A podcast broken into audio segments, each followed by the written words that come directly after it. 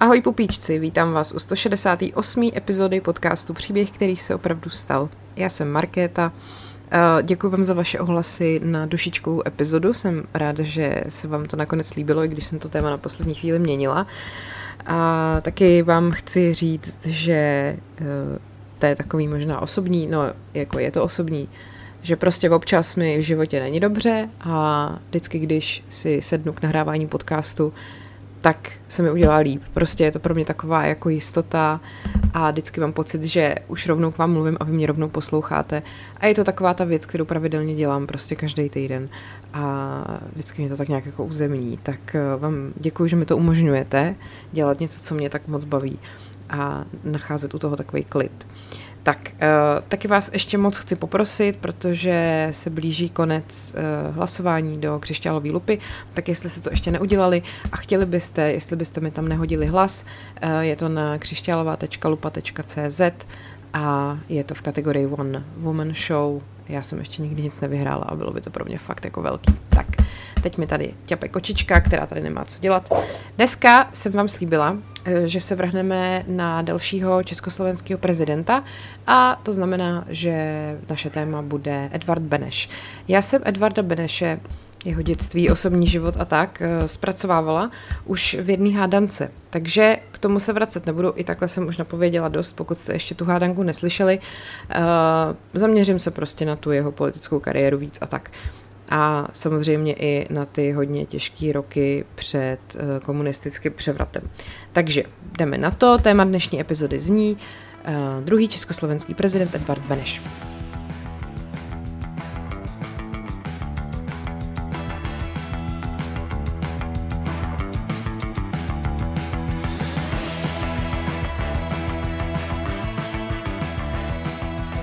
Celou tuto tu sérii samozřejmě natáčím hlavně proto, že nás čekají prezidentské volby, tak mi přijde fajn do té doby připomenout uh, všechny prezidenty, který jsme dosud měli. Mimochodem chviličku předtím, než jsem uh, tady ten díl začala natáčet, tak Andrej Babiš oficiálně oznámil kandidaturu na prezidenta, takže the game is on a bude to asi hodně drsný podzim teda a zima. Jsem na to zvědavá. Já teda uh, každopádně jsem do svého podcastu, jak jsem slibovala, pozvala prvních pět uh, v pořadí, co jsou teďka momentálně podle nejnovějšího průzkumu, kandidáty na prezidenta teda myslím. Um, teoreticky by tam Andrej Babiš byl taky, ale když jsem ty lidi zvala, tak on to ještě neoznámil. No uvidím, jak já si to ještě srovnám v hlavě, jestli ho budu zvat do podcastu, upřímně řečeno si nemyslím, že by přišel, ale můžu vám říct, že těch pět, kterých jsem oslovila, tak se mi všichni ozvali zpátky a všichni souhlasí, takže by ty rozhovory s nimi se všema měly vzniknout. Teď samozřejmě bude největší problém to naplánovat nějak eh, časově, protože předpokládám, že všichni jsou vytížený a já teda taky toho nemám zrovna málo. No, tak eh, a teď už se teda konečně eh, vrhám na toho Edvarda Beneše.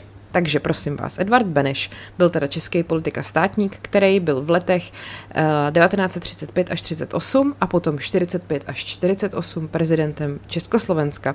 Vedl taky československou exilovou vládu v letech 1939 až 45 během druhé světové války. Je vlastně nutno říct, že v té pauze, kdy Beneš nebyl prezident, tam ještě máme taky Emila Háchu, takže tomu taky určitě budu věnovat potom uh, další epizodu, ačkoliv je to takovej uh, asi pro spoustu lidí ne úplně jakoby klasický československý prezident, který ho by jako řadili uh, do, toho, do toho výčtu, ale prostě podle mě tam určitě patří a ten jeho osud je hodně podle mě drsnej, no, taky. Tak, uh, Beneš se narodil v roce 1884 v rolnické rodině v městečku Kožlany v Českém království, uh, tehdejším Rakousku-Uhersku.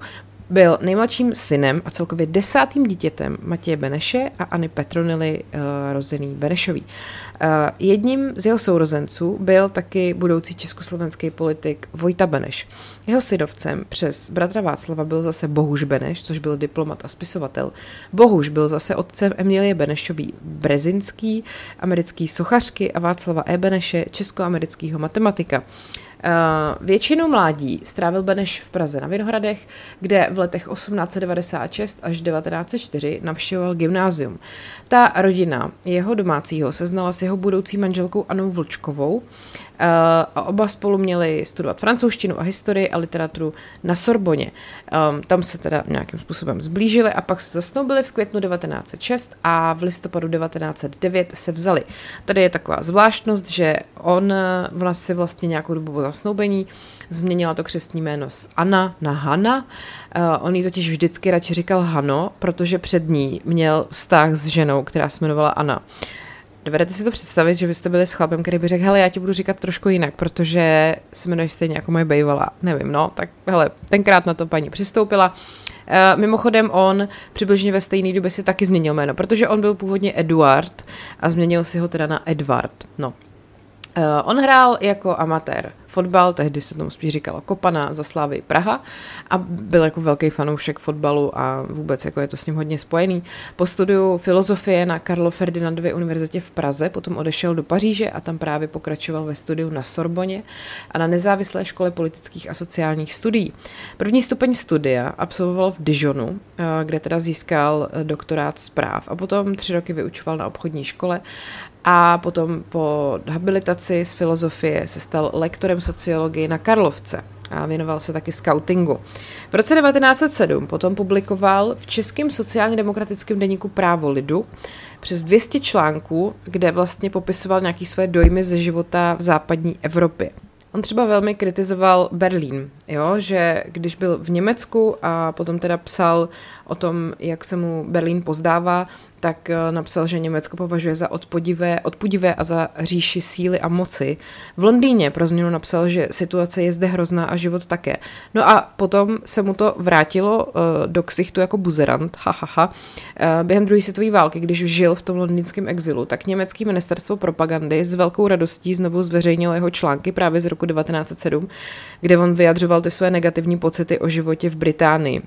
Naopak bezmezně teda miloval Paříž. Eh, Paříž pro něj byla město světla. Napsal, že ji považuje za téměř zázračnou, velkolepou syntézu moderní civilizace, jejíž nositelkou je Francie. A po zbytek života byl Beneš eh, vášnivým frankofilem a vždycky prohlašoval, že Paříž je teda jeho nejoblíbenější město. Eh, během první světové války byl jedním z předních zahraničních organizátorů ehm, toho vzniku samostatného Československa. On vlastně organizoval eh, protirakouský tajný odbojový hnutí Mafia. Eh, v září 1915 odešel právě do exilu do Paříže, kde vyvíjel různý, nebo takhle, velmi složitý diplomatický úsilí, aby dosáhnul uznání československé nezávislosti ze strany Francie a Spojeného království a v letech 1916 až 18 byl tajemníkem Československé národní rady v Paříži a ministrem vnitra a zahraničních věcí v prozatímní československé vládě. V květnu 1917 se objevily zprávy, že Edvard Beneš, Tomáš Garek Masaryk a Milan Rastislav Štefánek právě organizují československou legii pro boj na straně západních spojenců ve Francii a Itálii, která se rekrutuje z řad Čechů a Slováků, který se můžou dostat na frontu a taky z početné emigrace v USA což bylo přes milion a půl osob. Eh, jednotka se rozrostla na desetitisíce a zúčastnila se několika bitev, včetně bitev u Zborova a Bachmače v Rusku, to je myslím si docela známý. V letech 1918 až 35 potom byl Beneš vlastně naším prvním a taky zároveň nejdíl sloužícím ministrem zahraničí, československým teda. 31. října 1918 se ze Ženevy do Prahy hlásil Karel Kramář. Kdybyste viděli našeho doktora Beneše a jeho mistrovství ve světových otázkách, smekl byste klobouk a řekli byste, že je to opravdu úžasné. Um, on měl prostě dobrý to mezinárodní postavení, on tuhle funkci vlastně zastával Eh, deset po sobě jdoucích vlád, z nichž jednu v letech 21 až 22 sám vedl, jo, což je jako docela hustý, když si to vezmete dneska, jak ty vlády vypadají, jak dlouho trvají a jak tam ty ministři kolujou. V roce 1919 bylo jeho rozhodnutí Eh, stáhnout, eh, nebo takhle, on se prostě rozhodl, že stáhne československý legie z ruské občanské války, což Karel Kramář odsoudil jako zradu a v roce 1919 potom Beneš zastupoval Československo na mírové konferenci v Paříži, kde se uzavřela Versajská smlouva.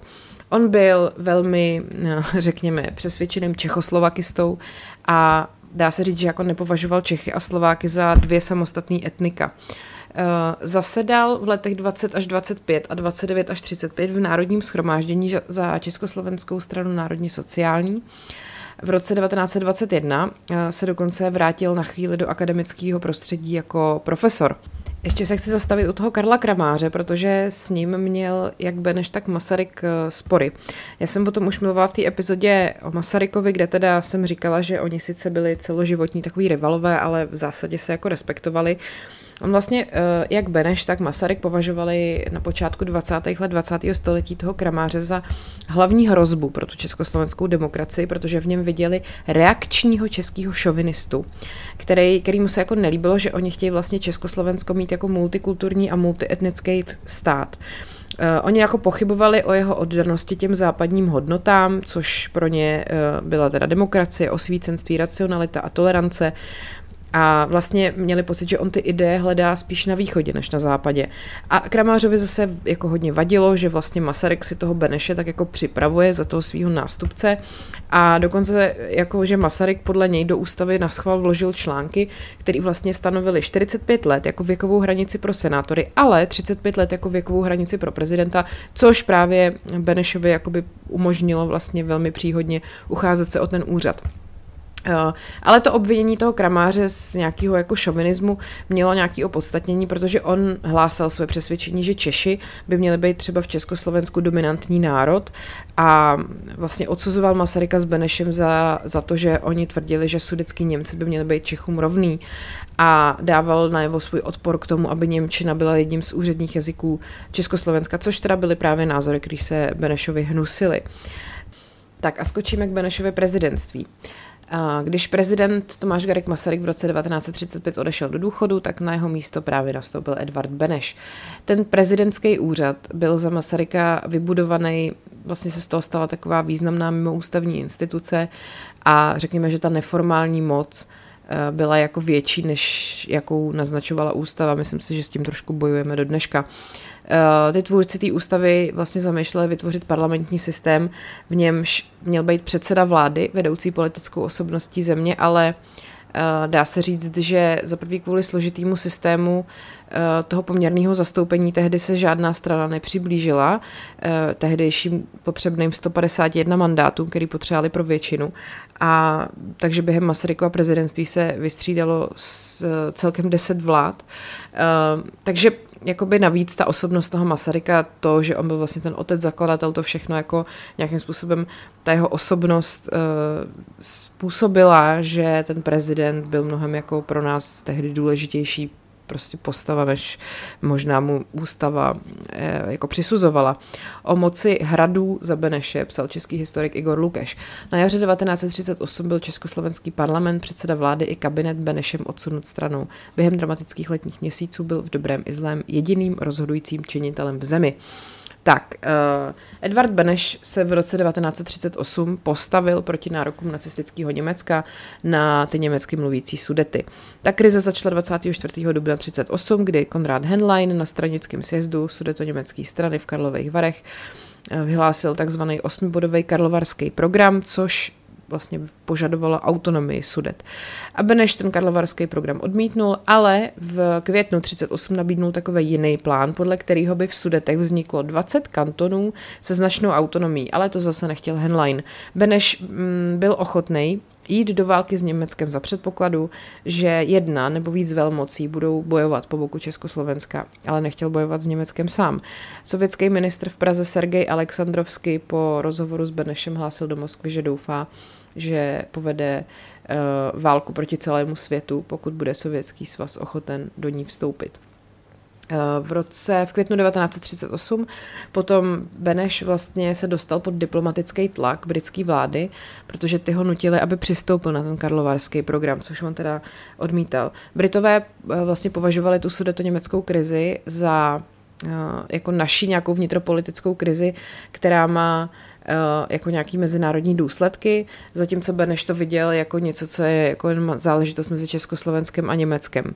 Bohužel nikdo neviděl do budoucnosti a nevěděli, co to doopravdy znamená. V červenci 1938 nabídnul britský minister zahraničí Lord Halifax služby britského zprostředkovatele Lorda Rancimena, aby tu krizi vyřešil s tím, že Británie nás podpoří, pokud bude Beneš ochotný přijmout závěry těch Rancimenových zjištění. Beneš viděl vlastně šanci získat tu britskou podporu a tak přijal tu Rancimenovu misi. No a britský historik A.J.P. Taylor napsal, Beneš, ať už měl jakékoliv jiné nedostatky, byl nesrovnatelný vyjednavač a talent, který se v roce 1919 vyrovnal Lloydu Georgeovi, se v roce 1938 brzy zmocnil Rancimena. V roce 1938 se teda Beneš stal vyjednavačem. Uh, Rancimen zjistil, že je vlastně v manévrované do pozice, kdy jako by měl teoreticky schvalovat ty české nabídky jako rozumný a odsuzovat ty sudety, tu jejich neústupnost a ne Beneše. Jenomže uh, pokud by Beneš udělal všechno, co by po něm ten Rancimen žádal, tak Velká Británie by byla vlastně zatížená morální povinností podpořit Československo. Rancimen byl trošku v pasti a samozřejmě se mu nelíbil nátlak od Beneše a nevěděl moc, co si má jako počít eh, s těma požadavkama Británie. 4. září 38 potom předložil Beneš čtvrtý plán, který by se, pokud, k němu, pokud by k němu došlo, velmi přiblížil vlastně přeměně Československa ve federaci s tím, že by teda Sudety získaly jako rozsáhlou autonomii. Ten Henlein opět ten plán odmítnul a místo toho zahájil v Sudetech povstání, který ale teda stroskotalo. Jo, a pak už přichází na scénu Adolf Hitler 12. září 38, ten ve svém hlavním projevu na stranickém sjezdu v Norimberku požadoval připojení Sudet k Německu. A 30. září potom 38 podepsali Německo, Itálie, Francie a Spojený království Mnichovskou dohodu, která umožnila tu anexi a vojenskou okupaci Sudet Německem. Uh, o Mnichovské dohodě mám jednu celou epizodu, takže to si když tak puste, ať tomu máte jako nějaký kontext. Já jsem tam mluvila i o takové té teorii, že Beneš to vlastně dopustil jako na schvál tu Mnichovskou dohodu. Můžete si o tom udělat svůj obrázek, je to docela zajímavý. No, uh, s Československem každopádně tohle nebylo konzultovaný. Beneš souhlasil i přes odpor uh, v zemi. Vlastně potom, co Francie a Spojené království varovali, že uh, navzdory svým předchozím slibům zůstanou ve válce mezi Německem a Československem neutrální. Fuj. 5. října 38 potom byl Beneš pod nátlakem Německa vlastně donucený rezignovat a na jeho místo nastoupil Emil Hácha. Protože mnozí Češi považovali Mnichovskou dohodu za součást zrady západu, tak některý badatelé, například George F. Kennan nebo John Holroyd Doverton, naznačují, že dohoda mohla být uh, pro Československo překvapivě pozitivním výsledkem. To je ta teorie, kterou právě říkám v té epizodě o Mnichovské dohodě. Protože oni tvrdí, že kdyby v roce 38 vypukla válka, tak by Československo čelilo podobnému zničení, jako se to pak stalo Polsku o rok později. Uh, Polsko bylo vlastně v roce 39 napadeno, Francie neuspěla se svým vlastním invazním úsilím v Německu a uh, vlastně se dá říct, že, nebo takhle, můžeme se jen domnívat, že vlastně Francie by byla stejně marná i v roce 1938, kdyby došlo k česko-německé válce. Takže uh, jako to jsou prostě ty teorie, které se pořád uh, točejí o tom, že vlastně nám tam Mnichovská dohoda svým způsobem na chvíli zachránila krk v vozovkách, protože jinak by mohla být jako Praha úplně zničená, český pohraničí úplně zničený a tak dále, jo? že jako uh, nám to paradoxně nějakým způsobem pomohlo, ale to jsou prostě teorie, to těžko říct. No, každopádně teda 22. října odešel Beneš do exilu v londýnském Patny. Československá spravodajská služba v čele s Františkem Moravcem byli Benešovi stále loajální, což mu poskytovalo velkou výhodu při jednání s Britama. Tohle je zase moc hezky stvárněný v tom seriálu Český století, kdybyste se chtěli podívat, tam ten Beneš v tom exilu je.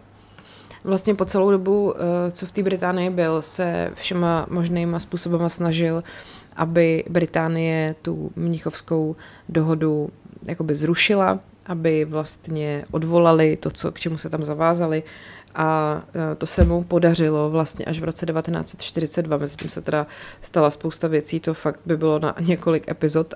Um, On teda konečně přesvědčil ministerstvo zahraničí, aby vydalo prohlášení, že Velká Británie odvolává Mnichovskou dohodu a podporuje návrat sudet Československu. Beneš vlastně považoval prohlášení ministra, ministra zahraničí Anthonyho Edena v dolní sněmovně 5. srpna 42, kterým odvolal Mnichovskou dohodu za svůj diplomatický triumf. Byl velmi rozhořčený chováním sudeckých Němců v roce 38, který považoval za vlasti zrádný a během svého londýnského exilu se prostě rozhod že po obnovení Československa všechny ty sudecký Němce vyhostí do Německa. Během mnichovské debaty v dolní sněmovně Anthony Eden uznal, že došlo k diskriminaci, dokonce k tvrdé diskriminaci sudeckých Němců. Během svého exilu potom začal Beneš až obsedantně přemýšlet o chování těch sudeckých Němců a dospěl k závěru, že právě se všichni kolektivně provenili velezradou. V roce 42 prohlásil, že jeho vzorem pro řešení problému Sudet je povinná výměna obyvatelstva mezi Řeckem a Tureckem v, roce, v letech 22 až 23. Eh, na rozdíl od řecko-turecký výměny obyvatelstva ale navrhoval, aby sudeckým Němcům vyhnaným do Německa bylo vyplaceno finanční odškodnění. Ačkoliv teda Beneš nebyl komunista, tak udržoval přátelský vztahy i s Josifem Stalinem. Přesvědčení, že Československo může získat víc ze spojenectví se Sovětským svazem než s Polskem, vlastně torpédoval plány na Polsko-Československou konfederaci a 12. prosince 1943 uzavřel se Sovětským svazem smlouvu o přátelství, vzájemné pomoci a poválečné spolupráci, teda, která byla teda mezi Československou republikou a SSSR. A no, zajímavý, co? Každopádně eh, Beneš prostě věřil v ideál tzv. konvergence mezi Sovětským svazem a západníma národama a na základě toho, co viděl v té váleční Británii, tvrdil, že západní národy se po válce stanou víc jako socialistickýma, zatímco vlastně naopak v tom Sovětském svazu budou takový ty liberalizační reformy, že ten sovětský systém bude zase po válce víc západní, že se to k sobě vlastně jako přiblíží, že vlastně doufal a věřil, že to váleční spojenectví Sovětského svazu Velké Británie a USA USA bude vlastně pokračovat i jako po válce a ta velká trojka bude potom spolupracovat v mezinárodním systému, který bude držet Německo na úzdě. Hm, tak to se úplně nepovedlo. Um, takže uh, když se potom podíváme na poválečnou dobu, na Benešovo druhý prezidentství, on se teda po pražském povstání 16. května 45 vrátil do Prahy. Uh, a tam vlastně sestavil koaliční vládu, která byla nazvaná Národní fronta a jejímž předsedou vlády se stal předseda komunistické strany Klement Gottwald. Dobrý den. Kromě Gottwalda byli komunisti jmenovaní taky ministrem obrany, vnitra, školství, informací a zemědělství. Nejvýznamnějším nekomunistickým ministrem byl minister zahraničí Jan Masaryk, což byl dlouholetý československý ministr v Londýně a syn Tomáše Garika Masaryka. Kromě komunistů byly ve vládě Národní fronty taky strany sociálně demokratická, Beneš Benešova vlastní národně sociální strana a Lidová strana a Slovenská demokratická strana. Beneš taky zavedl košický program, který deklaroval, že Československo má být nyní státem Čechů a Slováků, s tím, že německé obyvatelstvo v Sudetech a maďarské obyvatelstvo na Slovensku má být vyhnáno. Má dojít eh, k decentralizaci s tím, že Slováci mají mít vlastní národní radu, ale ne federaci. Kapitalismus má pokračovat, ale velitelské vrcholy, hospodářství mají být kontrolovány státem a konečně Československo má provádět pro, prosovětskou zahraniční politiku politiku. Zajímavý, co? No, do léta 1947 Československo prožívalo takový období, který britský historik Richard J. Crampton nazval obdobím relativního klidu, kdy se obnovila demokracie a různé instituce jako sdělovací prostředky, opoziční strany, církve, sokolové, legionářský veteránský spolky a tak. Eh, v červenci 1947 se potom Beneš i Gottwald rozhodli přijmout pomoc v rámci Marshallova plánu, jenže Kreml pak nařídil Gottwaldovi, aby v otázce přijetí Marshallova plánu udělal obrat. Když potom Beneš navštívil Moskvu, sovětský ministr zahraničí Vyacheslav Molotov mu poměrně jako ostře sdělil, že Kreml považuje přijetí pomoci v rámci Marshallova plánu za porušení spojenectví z roku 1943, o kterém jsem mluvila, což Beneše po návratu do Prahy přimělo hovořit o druhém Mnichovu s tím, že je nepřijatelný, aby Sovětský svaz vetoval rozhodnutí Československa. Obrat v otázce Marshallova plánu potom značně poškodil obraz československých komunistů a veřejný mínění se začal obracet proti nim. Průzkum veřejného mínění vlastně ukázal, že po odmítnutí Marshallova plánu uh, najednou plánovalo volit komunisty jenom 25% voličů, přičemž ve volbách předtím myslím, že dostali nějakých 38%, takže to je docela dost. Marshallův plán to byl ten uh, ekonomická pomoc vlastně poválečná, uh, americká pro nás. Eh, v září 1940 to vlastně muselo být pro Beneše strašná zrada, že jo? Jako chápu, že říká druhý Mnichov, když on chudák si naivně myslel, že USA, Sovětský svaz a Británie spolu furt potáhnou jako dál i po válce. V září 47 potom oznámila komunisty ovládaná slovenská policie odhalení údajného separatistického spiknutí, vedeného stoupenci Pátera Tisa, který měli údajně infiltrovat slovenský demokraty, ale už v listopadu 1947 uh, eh, bylo teda toto údajné spiknutí odhaleno jako výmysl a média odhalili, odhalila důkazy o tom, že to vlastně vykonstruovala policie. Ten skandál na Slovensku vedl k požadavkům ostatních stran Národní fronty na odpolitizování policie. Um, vlastně v té době Beneš stále víc jako propadal takovému rozčarování s komunistům a svým velvyslanci v Bělehradě řekl, že aby se mu hlásil osobně, protože na československém velvyslanectví v Bělehradě i jeho vlastním úřadě bylo tolik komunistických agentů, že to byl jako jediný způsob, jak zajistit utajení. No, pak tady máme další takovou velkou, důležitou, smutnou kapitolu a to je vyhnání sudeckých Němců. Beneš se postavil proti přítomnosti Němců v osvobozené republice, věřil, že mstivá spravedlnost bude méně rozdělující než soudní procesy a po svém příjezdu do Prahy 10. května 45 vyzval k likvidaci Němců a Maďarů v zájmu jednotného národního státu Čechů a Slováků v rámci toho košického programu, o kterém jsem mluvila.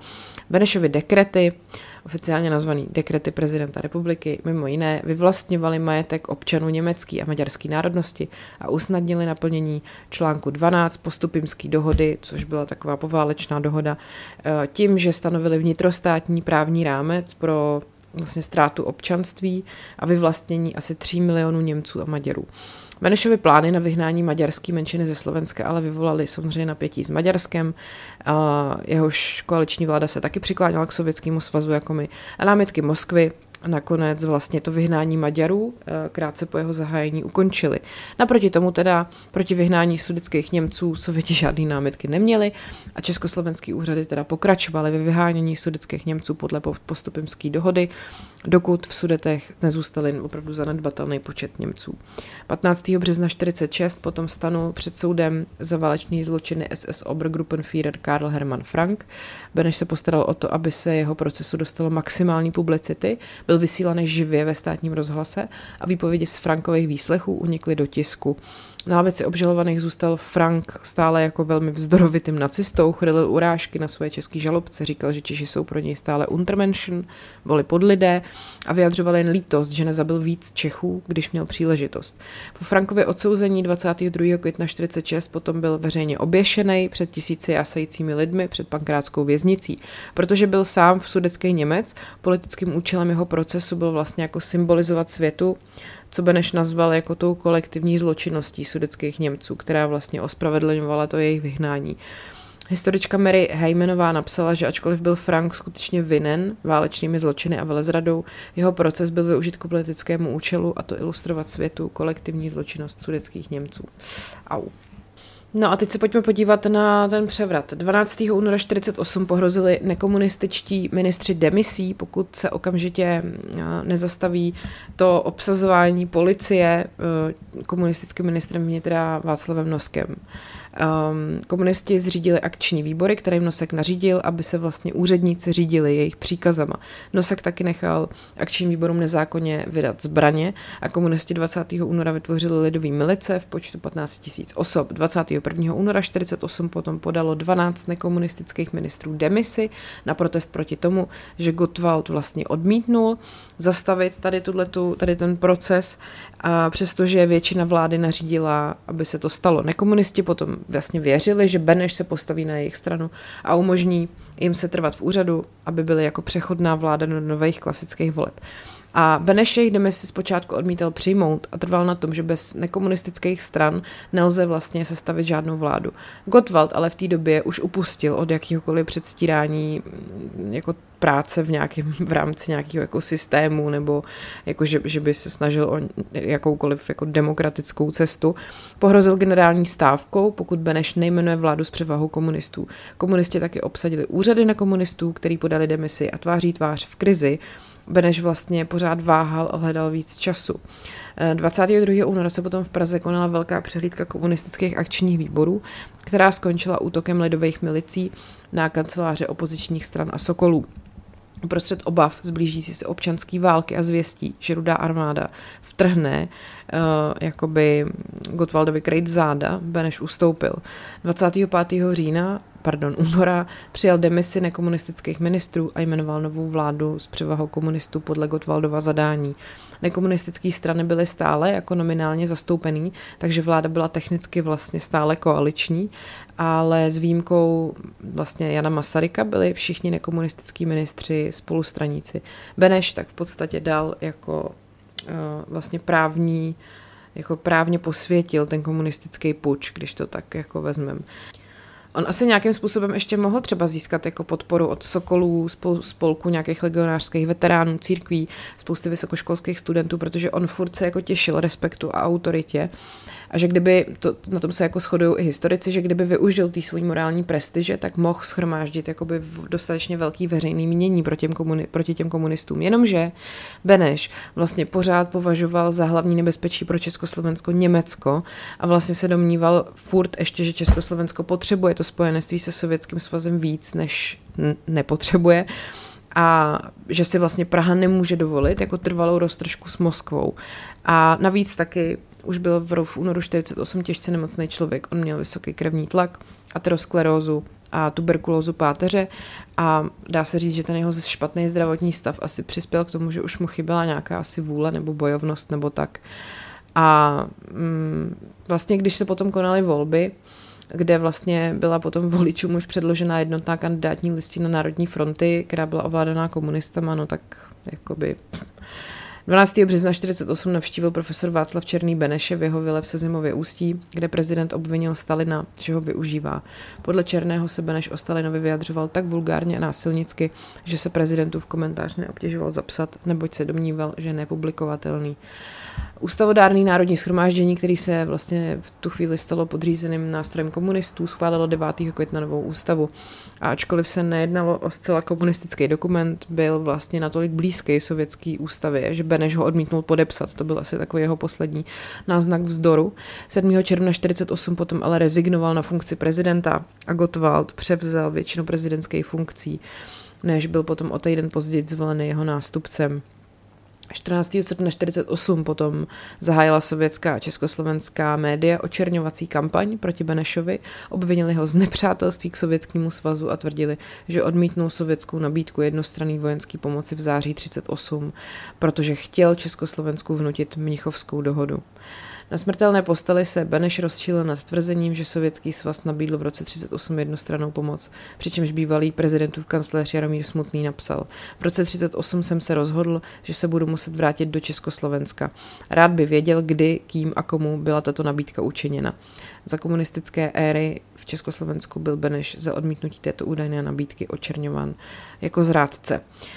No, uh, to je nehezký konec prostě, to je strašný. Um, člověk, který uh, vlastně de facto dojel na to, že důvěřoval Sovětskému svazu, byl po smrti obviněný z toho, že, ho ne, jako, že, že byl jeho nepřítel. To jsou prostě klasický komunisti. Uh, jež, takže on potom po dalších, takhle, on už vlastně v roce 47 byl po dvou mozkových příhodách, a když potom zemřel ve své vile 3. září 48, tak to už bylo vlastně sedm měsíců po tom komunistickém převratu. A on jako viděl vlastně takový nějaký zmaření toho svého celoživotního díla těsně před tou smrtí, což taky asi musí být strašný.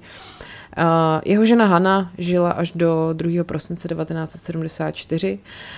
Um, jsou teda pohřbený vedle sebe na zahradě té vily právě v tom se zimově ústí. Uh, Vůbec jako o osobě a politice Edvarda Meneše se vlastně do dneška vedou značný spory. Eh, myslím si, že Benešovy dekrety jsou pořád jako výbušný téma, který vlastně se probírá pořád dokola. Myslím si, že možná to teď zase dojde na přetřes eh, teď v nějakých debatách před prezidentskými volbama. Ehm, myslím si, že aby se na to každý udělal svůj názor sám samozřejmě. Já nebudu říkat, co je správně, co je špatně. Jako my jsme v té situaci nebyli. Ty váleční roky musely být strašný, ten pocit té zrady a to všechno, to, to zvěrstvo, co se dělo. Jakože samozřejmě není správně uh, přisuzovat uh, národu kolektivní vinu, je pravda. Ale, no, není, jako je to pravda. Ale jako můžeme odsoudit činy člověka, který se zasloužil o náš stát a já nevím, já v tomhle tom fakt nevím, co si o tom myslíte, vy to schválně napište, neříkám ani A, ani B, já jsem si na tohle nikdy upřímně řečeno neuměla udělat jako opravdu nějaký jasný názor, takže tím bych to asi uzavřela. Myslím si, že o tom ani tolik nevím, abych si o tom udělala jako nějaký ucelený názor. Kolektivní vina je špatně, na tom se asi shodneme všichni. Tak, to byl teda e, příběh druhého československého prezidenta Edvarda Beneše a příběh, který se opravdu stal a děkuji vám za pozornost. Ještě jednou vás moc moc prosím o hlasování v lupě a to je asi všechno. Mějte se hezky, ať je váš život příběh, který se opravdu stal.